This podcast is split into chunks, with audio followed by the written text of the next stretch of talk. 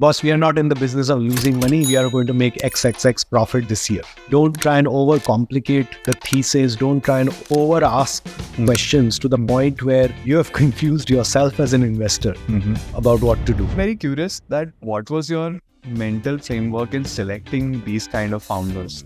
ability to generate unit economics. This is something that we've learned the hard way. Being successful at anything requires tremendous amount of focus, discipline, excellence, work ethic. People say, you know, crisis creates character. It actually doesn't create, it reveals.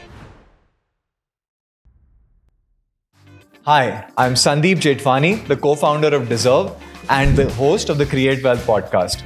Today, I have with me Kunal Bell, who's the co founder of Snapdeal and of Titan Capital.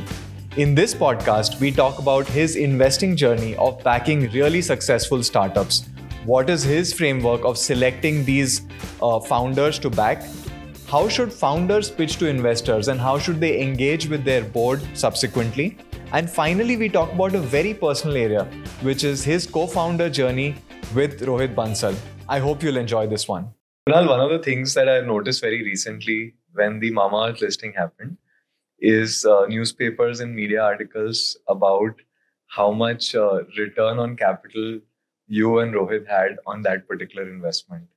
Uh, at least on the face of it, was over 100 times. And when I thought about it, there are some consistent investments that you guys have been very successful at. Whether it was Mamaearth, as we said, or Off Business, or Ola in the past. I'm very curious that what was your mental framework in selecting these kind of founders? Because when they would have come to you, it would probably have been just a paper plan at that stage. So just talk to me about that. Yeah, I feel that um, first and foremost, it's all the founders' effort that creates these companies. You know, investor mental models are interesting to analyze in hindsight, but Mhm. honestly, none of that is uh, particularly pertinent Mm. if we don't appreciate the amount of effort and that the founders have put in because they have created the company. We just put in the money, That's right. right? So literally, hundred percent of the credit is theirs, not ninety nine. Mm. Hundred percent of the credit. Mm. Because had we not invested, someone else would have invested, Mhm. and the company would yet have gotten built. Mhm. That said, at the earliest stages, Mm. our goal first and foremost is to just support the founder, Mm. right? Help founders who we feel have who we feel have the capability Mm. to build large businesses. Mm. Uh, one, the quality of the team. Mm. Have they demonstrated any amount of success in anything they've done in life? So Right. not necessarily in the space that they are in, No, but not- in anything. They're innovators, right? Yeah. So chances are, if they're innovating, they've not done this before. Right. they may likely don't have any context to what they're building today Hmm. and so it could be you know obviously oftentimes people point to academics Hmm. but more than academics also Hmm. it could be if they worked at a startup or worked at a company did they create an impact there Mhm. which is meaningful Mhm.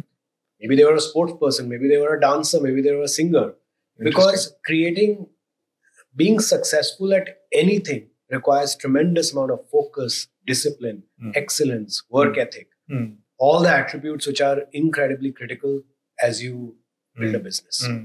so that's one secondly ability to generate unit economics Mhm. now this is something that we've learned the hard way as uh, founders of a company in a highly competitive industry Mhm. where it is so hard to uh, have positive unit economics Mm. but many times you're surprised where founders are not putting enough thought into it Mhm. but many do Mhm. so what we want, what we want to see early on, always, is the ability to generate unit economics. The company may not be profitable at a whole Mm. for the first few months or quarters. Unit economics have to be positive literally from day one. Mhm. The concept of oftentimes we'll hear from founders that, hey, as my business scales up, my unit economics will improve, my Mm. margins will improve. Mm. I'll go from a 10% gross margin business to a 50% gross margin business. Mm.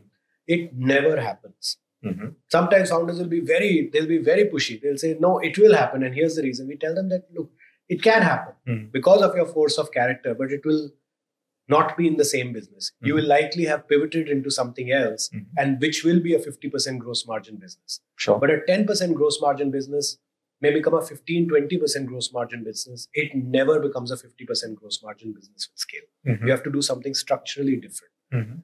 and that's something we generally stay away from Hmm. what we like is that the margin the shape of the p&l Hmm. should be reasonably well defined in the early days Mhm. doesn't need to have heft Hmm. doesn't need to have large numbers yet of revenue or margins etc Hmm. but it needs to have shape Mhm. Some of these companies are probably not even founded or incorporated when the founder is coming to you. Yeah. So at that point, when you're looking at the unit economics, is it uh, a sort of a projection that the founder is showing you, or uh, do you try and understand that particular industry and then sense? actually you know sandeep uh, while we look at companies even before they're incorporated they're not even companies they're just individuals Hmm.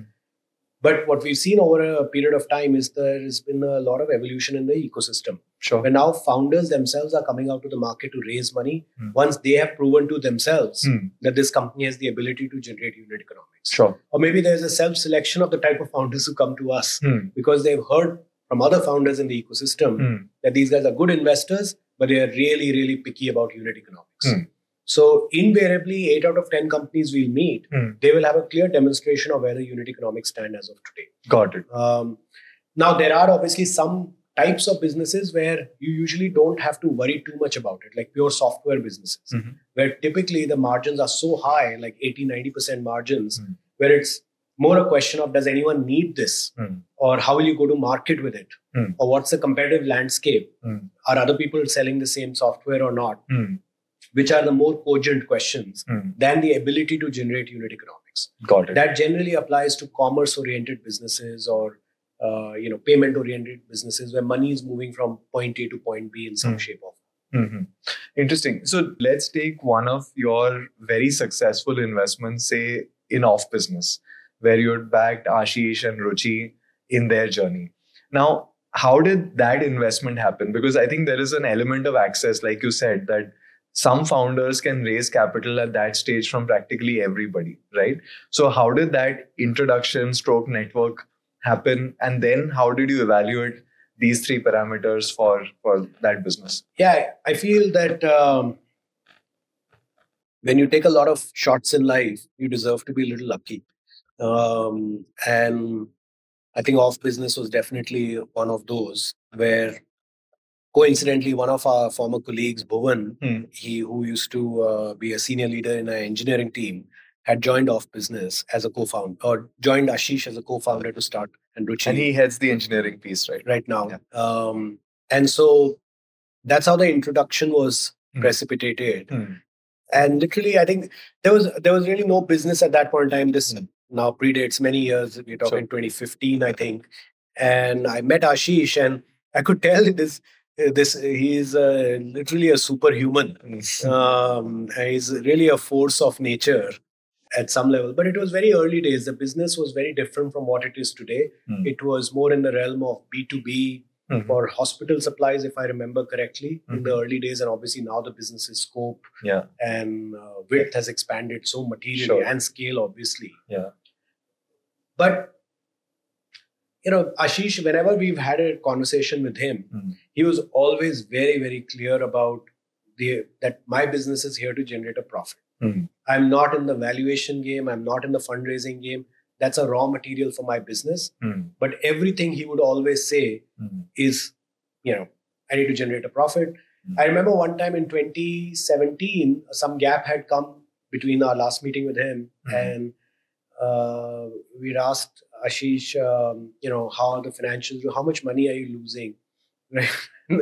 And he had a very like uh, brisk and direct response saying, "Boss, we are not in the business of losing money. We are going to make XXX profit this year." Uh, right? Um, and you know, love that. Right? We love that as fellow founders. We love that as obviously uh, early investors in the business. Mm. There's just absolute clarity of thought Mm. that I'm here to generate a build a lasting, enduring business that generates profit from the earliest days possible. sure. Um, but but look, this framework we've applied in so many uh, so many different cases. Mm.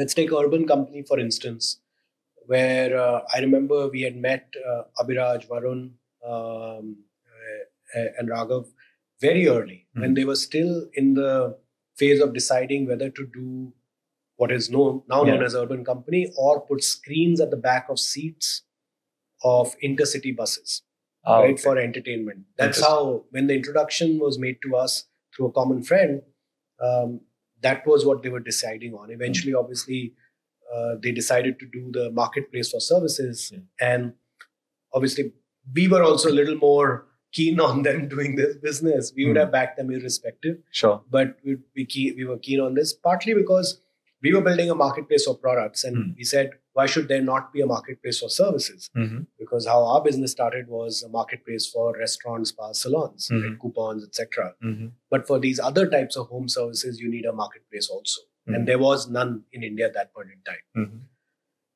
But even in the team, absolutely stellar. I would I would rate them as one of the best teams in the startup ecosystem. The level of intellectual and operational rigor that they bring, Yeah. Mm-hmm. both at the same time, Yeah. in an incredibly hard business, is unmatched. Yeah. And it's an inspiration for an operator like me also. So the team was really checked off hmm right? Um, in terms of TAM, Mm. it was very clear they were going to go case by case, like uh, use case by use case, right? Mm. Segment by segment. They're Correct. doing beauty, they're doing uh, ACs and yeah, various appliances, etc., etc. One Mm. by one, they're going into a segment. So Sure. they're very, like, seemingly laughably small TAMs, right? Yeah. Like, uh, where people may say, oh, how large a business can you really build by Yeah. sending beauticians to someone's house? Correct. I think Yeah. they've shown that you can build Yeah. a pretty large Yeah. business. Yeah. You just have to provide the right customer experience, right delight. That's right. And then finally, on unit economics, they've been very, very focused from the earliest days Mm. that we will price our product, our services attractively, Mm. but make sure that we juice out enough efficiency in our system Mm. that we are able to provide great quality of service at the right price, Mm. but while making positive unit economics Yeah. and they follow that discipline all the way through till till present date. Yeah. So that's a good example of um, the trajectory being set right Mhm. of the company from the get go. Yeah. Obviously, they've made mini pivots and changes that like all founders and uh, businesses have to do. Yeah. But largely, the principles have stayed constant. Yeah. No, I agree because you know that's what they say. If you're flying from London to New York and you change your trajectory by two or three degrees, you'll end up in uh, SF, right? Yeah. So I think that's that's one of the important things. Now, uh, uh, Kunal, talk to me about like some of the anti-portfolio situations. Now, anti-portfolio is where uh, you've seen a great company for whatever reason you did not invest, and later you realize that oh look, it became a very large business. Yeah. Did you have those kind of events at some point in time? I'm sure there have been many, Sandeep. Hmm. Um, many, many. It's hard to remember all of them now, but actually, it's also not about. You'll meet all these really, really smart founders, right? The- I feel at the core, I'm a f- founder, right? Hmm. I don't think of myself as an investor, right? I think of myself and as a we'll talk in a bit about that. yeah, but, founder, entrepreneur, operator, not an investor. But um, being an investor, I feel all, for all investors, they must see it as a privilege that you get to meet such really, really smart people all the time. Mm, And it's so easy for me to fall in love with all of them, mm, right? But you can't obviously support the, all of them, you can't invest in all of them. mm, Um, but many times you'll meet some founders where you wish you had invested in them. Yeah. Right. Uh, ir- e- even if the business did not make sense to you at that point in time, mhm, you you wish that these are people that you can have a lasting, enduring relationship with. mhm, So there are many, many, many such people that we met. See, businesses themselves go through their twists and turns. So Hmm. um, it's hard to comment on a particular business, Yeah. but there are so many fantastic people, so many fantastic founders. out Yeah. there. Uh, and you know, to that point, uh, Kunal, you've been on both sides of the table. You've fundraised yourself, and you've invested in uh, startups, right? And how do you therefore think about today a conversation, which is quote unquote a pitch, where a founder is talking to an investor to raise capital? Mm. What are some of the things that a founder should think about going into these conversations? Mm. And I suspect like founders have gotten better at communication over time. Uh, One would argue sometimes too good. too good at pitching. But for those of us who are not, uh, what are the things that they should keep in mind? How should they structure that conversation? It's a good, co- good, very good question, and I think you kind of had an answer in the question that it's very important to approach it like a conversation versus a pitch pitch. Hmm. Right? Yeah, you need slides for a you know structure, etc. But all good investors I know, at least uh, at least at Titan Capital, this is a tenet we have. All the materials that are sent, not only by the company but some pre-read materials, prep materials, our team prepares. Mhm. We all read everything Mhm. and come to a meeting. Mm-hmm. We are not like we're not seeing the presentation for the first time ever. That's right. Um, because that's the minimum courtesy one an investor can extend to a founder who's Mm. juggling 1,000 balls. Mm. And if you can't even study the materials that Mm-hmm. have been pre sent in advance of the call, uh, Which or means the meeting- founder needs to pre send a material, right? A pre read to the investor. Yeah, I mean, that goes without saying. Sure. Uh, absolutely. Yeah. What we like is like very very brief materials. Hmm. Like if you can if you have something of value, you can probably say it in you know two two pages. Hmm. Some founders just send us two pages. They send Hmm. us a Notion document link, Hmm. or they send us five slides. Hmm. Generally, the scary ones are the forty slide presentations for a seed stage company Yeah. there you feel that you're you're explaining too much and in some ways if you're explaining too much you're already losing Yeah. right Yeah. Uh, you shouldn't need to explain this much Yeah. if the problem statement is fairly simple you know any company um, we or most companies that we look to invest in in titan i always go and have a conversation with my seven year old daughter about it Mhm. right like i give an example about the pots and pans companies Yeah. um, i had a conversation with her about that company Mhm. I told her, look, we're looking to invest in this company. I showed her the photos. Company is called Petal, Mhm. um, and she said, but why do we why do we need more pots and pans? Mhm. Right? Uh, very Yeah. good question. Hmm. Yeah. we Yeah. already have Yeah. right enough to cook food for the family. I said, well, it's healthier. Hmm. Right? She said, well, if it's healthier, does it cost more money? Yeah. like yes it costs more money Yeah. right and so on and so forth so uh, these are very simple brain questions that literally a seven year old knows how to ask so I, Yeah. at least we also approach it the same way Yeah. don't try and overcomplicate the thesis don't try and over ask Mhm. questions to the Mhm. point where um, you have confused yourself as an investor Mhm. about what to do Like, Mhm. just know what are the few things you want to hear Mm. most good founders realize that at the early stages Mhm. also now the tribal knowledge sandeep is so rich Mm. amongst founders about how to create your materials how to pitch Mhm. how to pitch to whom at which firm also Hmm. Mhm. i'm sure there are like documents floating around about uh, which investor likes which type of company etc and what type of materials they should uh, they should be presented Maybe there's a Reddit page somewhere about I'm this. pretty certain there is, or at least there's something floating around.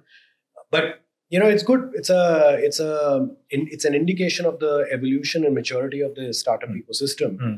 that founders are getting past the real, um, you know, sort of rudimentary errors when it comes to fundraising. They are well prepared. Their materials are generally sharp. Uh, they talk about the important things that matter, which is team, Mm. you know, the space, Mhm. what is the 10x experience or 10x intervention or 10x wedge they have found in the market Mhm. how do they co- their offering compare how does their offering compare to other market players if they exist Mhm.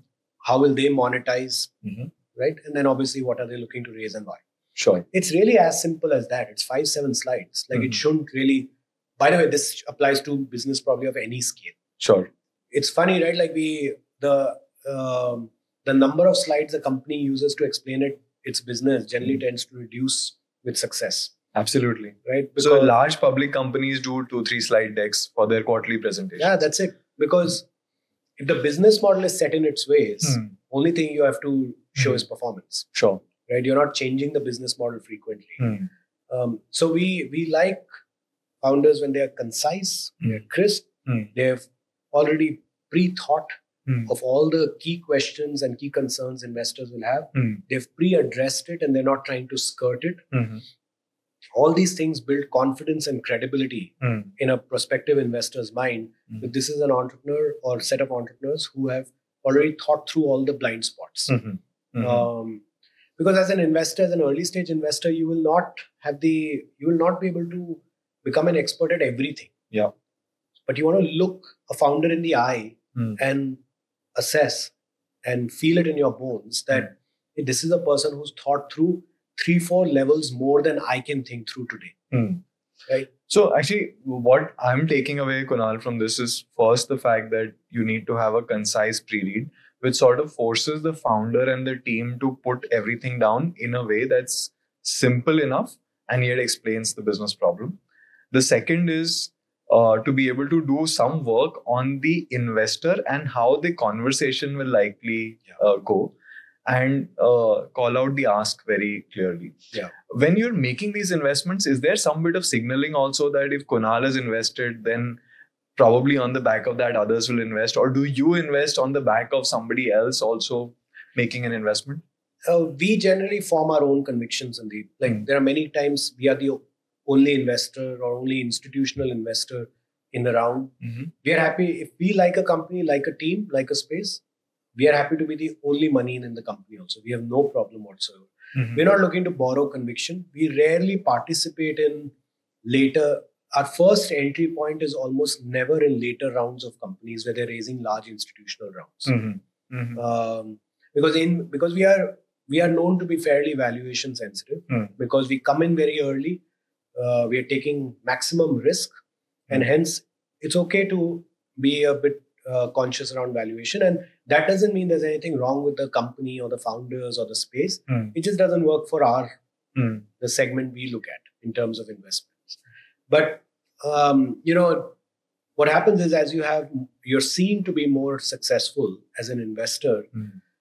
a lot of people start seeing that as a cue, Yeah. as a stamp of validation that maybe these guys have a have a rigor, a methodology, Mhm. or pattern recognition from experience, good and bad experiences of uh, what may work, what will not work. But to be honest, like we also don't know. Right? Yeah. We are any investor, including us, we're only as good as our last investments that worked. Mhm. We could have three years of you know bad investments, and then Mm. people will say, well, they lost their touch. Mm, mm. Interesting. I, uh, and Kunal, like now from a founder's perspective, there are two sets of folks as when we also interact from, from our investing perspective. One is a set of folks who have all the access today. They speak the language, they're connected with investors. And in their case, they're sort of figuring out which investor to go after, right? Now, for that cohort of people, how should they choose uh, the investors that they should pitch to, the totem pole of priority in terms of who to go to first and who later to go to? I think, irrespective of what I say right now, the approach will not change, which is a complete machine gun which I think, say, which is okay. That's what we did in our early days. There were 13 VCs. We we machine gunned all of them Yeah. with our uh, pitch deck, either cold calls or through introductions. Hmm. Uh, you know, in the end, the, the question to ask is that any founder should ask is like, what are the attributes I should look for Hmm. uh, in an investor? Mhm. Right. I feel the attributes one should look for is the person investing in the in my company because of the micros of my business, not the macros of my Hmm. business. Okay. Right. So what that means is they like me Mm-hmm. in terms of my ability to build a business. Hmm. They like my business idea, my thinking. They like my traction. Mm-hmm. Right. They like my competitive positioning versus other market players Mm-hmm. um, as compared to they like the industry and now they're like whoever is willing to take my money let me give him mon- money Sure. Sure. or him or her money and So, why is that important? Why is the fact that the investor should understand the micro important? because even in tough spaces smart founders end up building good businesses Mhm. but in really good spaces Hmm. if you haven't studied the micro and are not convinced of the micro or the micro has challenges Yeah. even in good spaces the company will not do well Got it. So we are we are not at all trend spotters, trend watchers, wave riders. Like we are none of those. Mm. We are always focused on the on the micro of our business. Mhm. So there are times when we have not invested in waves, Mhm. and people have asked us, "You completely missed it." It seems Mm-hmm. we are totally okay with it. Over a period of time, what realize what we realized is that why we didn't like the micro of any business in Hmm. that wave or in that sector was because the micros didn't make sense. Hmm. Just the wave made sense to everyone. Sure. And waves, the thing with waves though, Sandeep, is they come and go. Yeah. But the micros, if they are strong, Yeah. then over a period of time that builds strong foundations and lasting enduring businesses And and to give examples, like in the just in the last two three years, uh, I would suspect right now we are going through this AI wave where AI startups are getting funded. A couple of years back, we had this crypto wave that crypto startups and blockchain startups were getting funded. And the question I think what you're really saying is why do you like a particular team founder business Yeah. as opposed to generally saying that I need to make one bet in the Yeah. AI space? those usually don't work out Hmm. i've rarely seen those work out right we are not and we don't need to be in all the good companies right? Sure. we just need to make sure our companies are good Yeah, that's it it's a good way like, of putting it. that's to have a good outcome as an investor you don't need to Hmm. be in all the companies actually not feeling fomo is a superpower Hmm. in particularly in early stage Yeah, in in any investing any actually. investing probably but in early stage Yeah. i think it's even more so because you feel that you know Yeah. you had access to this company that could deliver Yeah. the 100x return and Yeah. you missed it Yeah, right uh, and if you don't invest, then you probably can't get in ever again. Correct. Yeah. But uh, I feel over a period of time, shaped by our own experiences, Hmm. now we feel no FOMO. If it if it if it doesn't make sense to us, but it makes sense to the rest of the world, we wish the founder the very best, Hmm. right? And we we want the best for them. It just at that point in time, we just didn't understand it. But Mhm. that's okay. Mhm. We may be wrong also. Hmm. We are often wrong actually Mhm.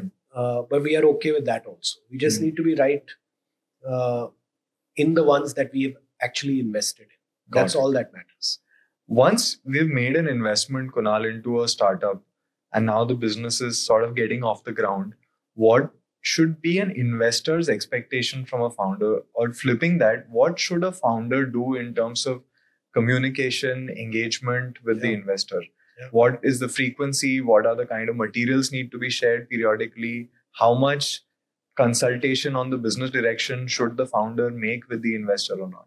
And this, I want you to sort of uh, weave in your own experience of Snapdeal as well. in Yeah, this. I feel that if there is one, people ask us, hey, what are the patterns you've seen? There's so many companies you're involved in that have done so well Hmm. across sectors, whether it's fintech or whether it's consumer brands or e-commerce or whatever.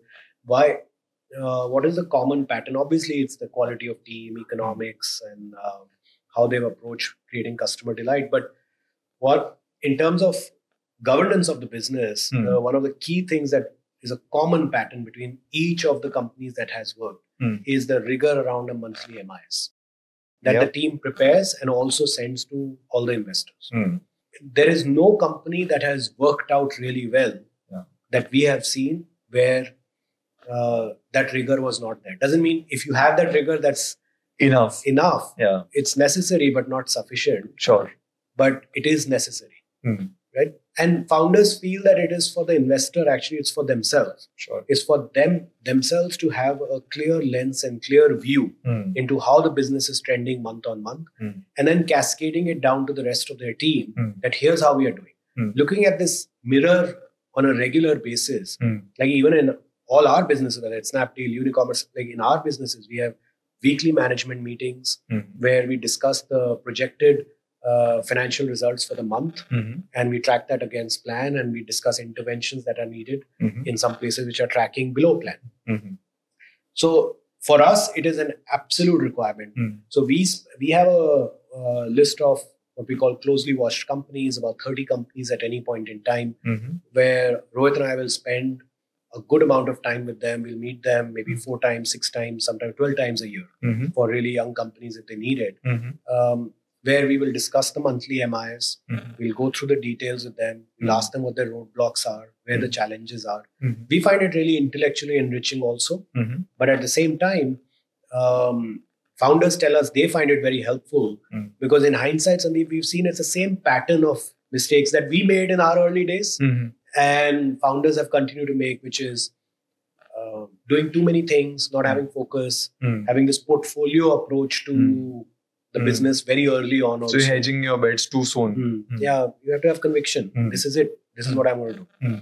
Um, focus issues, Mm. um, overspending, like Mm. hiring too fast, Hmm.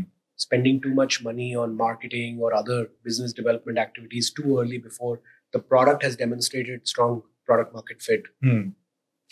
not focusing enough on the unit economics of the business, making Mm. sure that they stay in a healthy zone, even if the company is not making money yet, Mhm. having a clear glide path view of how do we get to profitability from here. Hmm. Like those type of things seems very basic, Hmm. but we do empathize with founders that at the early stages they are juggling, as I said, 1,000 balls. Hmm. Some of the really critical stuff sometimes gets diluted. Mhm. But the tricky thing is in early stage companies when there are five employees, 10 employees, 20 employees, if the founder's not think not thinking about some of these critical things, nobody else is. Yeah. Hmm. Yeah. Things because- will just keep drifting, correct. right? And then they'll drift to a point of no return, unfortunately. Right. But we are those, you know, buoys, like we are the guardrails in some ways Um, Yeah. to making sure that, hey, on a monthly basis, let's make sure that nothing that is detrimental to the, uh, you know, uh, mortality, uh, no- nothing that creates mortality for the business Hmm. uh, gets introduced. Hmm. So we have enough time to build what we need to build. the help me understand kunal what does this mis look like like for a let's say a, a early stage founder watching this today what would be the key components of the mis i'm assuming things like revenue costs etc are there but is there any other thing that you would be specifically focused on you know everything flows from the p&l of the business Hmm. like that is in the end a- and in some businesses some types of businesses we also uh, look look at cash flows and balance sheet right now Mhm. this may seem like was this a podcast for early stage investing or private equity Yeah. but you know whatever it may be yeah whatever is needed Yeah. uh, in a business has to be tracked in a business. Yeah. So if a business is a working capital intensive business, Yeah. many of the brands businesses are working capital intensive. Many B two B businesses are working capital. Mhm. There, just by looking at the P and L, you're getting a partial picture of the business. Mhm. If you don't understand how the working capital is uh, playing out in that business, Yeah. you can have a very healthy P and L, and the business will still shut down. yeah because you run out of cash Yeah. Yeah. So and many companies have faced that issue Hmm. particularly in the brands and the B2B space. yeah Or the other way around. Everything is fantastic. You run out of cash to grow the business. Yeah. That happens all the time. yeah So- interesting The rigor around everything flows. Actually, it just it's like a, you know, like we go for our preventive health checkups, right? yeah Uh, there are a few markers that kind of tell you something's wrong. Then you double click and say, okay, let's look at a little more data got it and see what may be the reason why our gross margins are not growing or Right. why they're declining. Right.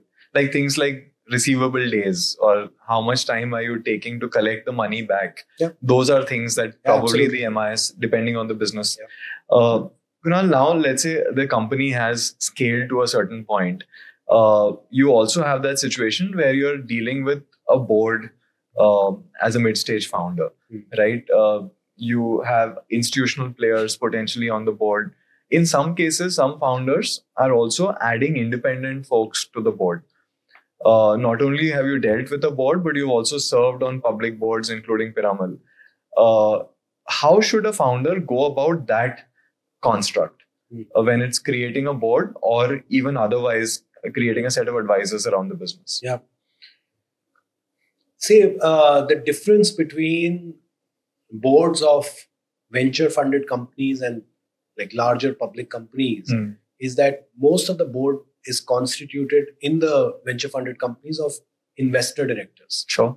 But in public listed companies, that's usually not the case. Yeah. Mostly, most of the board is either executives Hmm. slash promoters and independents. Yeah. Sometimes they'll have an investor director, but that's rare. And in a way, the independent directors are representing the shareholders. shareholders. Yeah. Right. So um, I feel founders don't really have much. It's a good question, but I don't think founders have much choice Hmm. in terms of how the board is constituted. Yeah. That said, at least my big learning about if how do you get the most value out of your board? First and foremost, make sure that you have completely relinquished everything to do with governance tracking of the business to the board. Explain that. What does That- governance tracking mean? like everything are your financials getting audited properly are they getting audited and filed at the, s- at the Mm. right time are you doing Mm. internal audits Mm. are you doing secretarial audits Hmm. um, we do quarterly audits in our companies Mm. right like so i've been immensely benefited by almost everything i know about business i've learned from mr akhil gupta who's vice chairman of uh, bharti Bharti. Hmm. Yeah. uh, like I was, he's been on our board for 10 years I actually knew nothing about business till I met him, which I realized later on how little I knew. I still don't know a lot, but I can attribute almost everything I know to him. And what were the key intervention that he Like for pushed instance, like around governance particularly, right? Like doing quarterly audits, having uh, secretarial audits done, Hmm. um, having the right type of team in place in in order to do all these governance actions Hmm. um, and just so that you sleep well at night Hmm. there are no surprises in your business that hit you Hmm. at any point in time the barometer is there should be no surprises Hmm. for Yeah. anyone for Yeah. you as a management promoter owner founder or independent director investor director or shareholders at large Yeah. no surprises whatsoever it can there can be all the companies go through their ups and downs Mhm. there are sometimes good tailwinds sometimes there are headwinds in a business Mhm. people make peace with that Hmm. but there should be no surprises around you said the number was x but it turned out to be y Yeah. it can never be that Yeah. right um, but but i feel i think to the point of how do you what does the found how does the founder leverage the board effectively um, one is obviously you make sure that look you guys are custodians of governance Hmm. we are just doing all the actions Sure. please probe us probe us hard Yeah. that are we doing everything right or not and if Hmm. you're not please tell us Hmm. and in good time so we can fix it. Hmm. So at least that's the approach we've had. Yeah. Now, secondly, when it comes to more operational stuff like help with the business, Hmm. one of the things I've realized is that typically every person who's usually on a board and is experienced, seasoned as an investor or an independent director or a seasoned professional Hmm. has some superpower. Hmm. And oftentimes, founder, I used to do this in my early days as a founder that I would go to everyone for all all kinds of topics. Yeah. I would ask every I'll go with my list of five questions to every board director Yeah. and ask them here are my five questions please give me your views. Funny thing is everyone will give you five views uh, their views on all five Yeah. even though they may whether or not they have expertise on all five which nobody does. Because you're asking them to step Yeah. in and guide you. They'll, they'll give it. They're doing it Yeah. from you know a goodness Yeah. place of goodness that they and well wishing that they have for you doesn't mean that the, they have the best advice on everything. So Sure. a founder has to figure out that which investor is going to be great at giving advice about transactions or Hmm. fundraising or Hmm. marketing Hmm. or corporate managing the like highest level of corporate governance or Hmm. recruiting Hmm. or engineering etc Mhm. you have to decide as a founder Hmm. doesn't mean that it's not i'm not trying to say that those other directors don't know about these other topics Yeah. it's not their superpower Everyone is really good at one thing. yeah i mean you identify what that one thing is Hmm. and then mostly go to them for that Yeah. Yeah. and then there is also continuity of conversation Hmm. because that one topic you've been talking to that director for quarters and years Hmm. then they are also really invested in your success in that particular track Hmm. whether it is building a good engineering org. Yeah. You've been talking to one director about recruiting. Then you've been talking to them about, hey, here are the people I have. What do you think? Can you Got spend time with them a little bit? Hmm. Can you guide me who else I should hire? How Hmm. should I structure the team? Hmm. Then they are also a little more in the detail versus only at surface level on like 10 different things. Got it. And therefore, these discussions probably are one on one as opposed to doing it only in a board meeting. Yeah, absolutely. Yeah. The way the board meeting should be run, uh, how we run ours is uh, we typically will email all the materials seven days in advance. Mm-hmm. to our uh, board Mm. and we solicit questions Mhm. that if you have questions please send send the questions across Mm. and then if the questions come pro- uh, before the board meeting we first discuss the questions Yeah. right and so that maximum time is given to the topics that people already have on their minds that Mm. they would like to discuss Yeah. and then rest of the time our management teams uh, the ceo of snapdeal ceo of unicommerce etc we they will walk uh, the directors through the key aspects key developments in the business Hmm. Uh, Kunal, we've spoken about the tangible stuff when it comes to a business, things like MIS, PNL, etc. Now, with every business comes the intangible stuff also, which probably as an investor you get sense around things like culture, things like the kind of talent that the company has, and so on. Are there some intangibles that you would also track when you're evaluating a business? And if you do, then how do you help shape that in a direction that's that's correct for the company? yeah i feel that um, you know in the at least at, at the time when we are looking to invest in companies Hmm. we don't get that much time to figure out a lot of the intangibles because Hmm. we meet founders maybe three times before we decide to invest. These are three one hour ish, one and a half hour meetings, so total of four to five hours. Yeah. That's not enough time to figure out the intangibles, but people do show their colors in the process, Mhm. right? Um, so, how prompt they are, how clear they are in their communication, how transparent they are about their insecurities, Mhm. um, uh, are they a you know bad faith negotiator or a good faith negotiator Mhm. and these are all the things because for us like our word is our bond like if we've said we're doing it we're doing it Sure. we have never ever ever not done something we've said we will do Mhm. right Mhm. uh, but unfortunately that feeling is not always reciprocated Mhm. right so Correct. uh, that makes it actually the decision becomes easier for us Sure.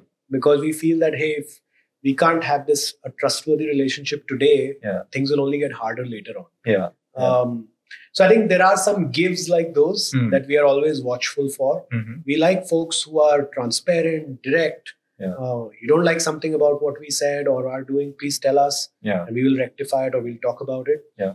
um, so i think we like that transparency of communication because we also stand by the same thing Yeah. incredibly transparent in our communication. Yeah. I think the other thing we do tend to talk to founders about is see, they don't have large teams that you can go and talk to. Yeah. Generally, it's two of them, three of them, and one or Mm. two interns Mm. usually. Mm. But how they how they have gone about hiring those people that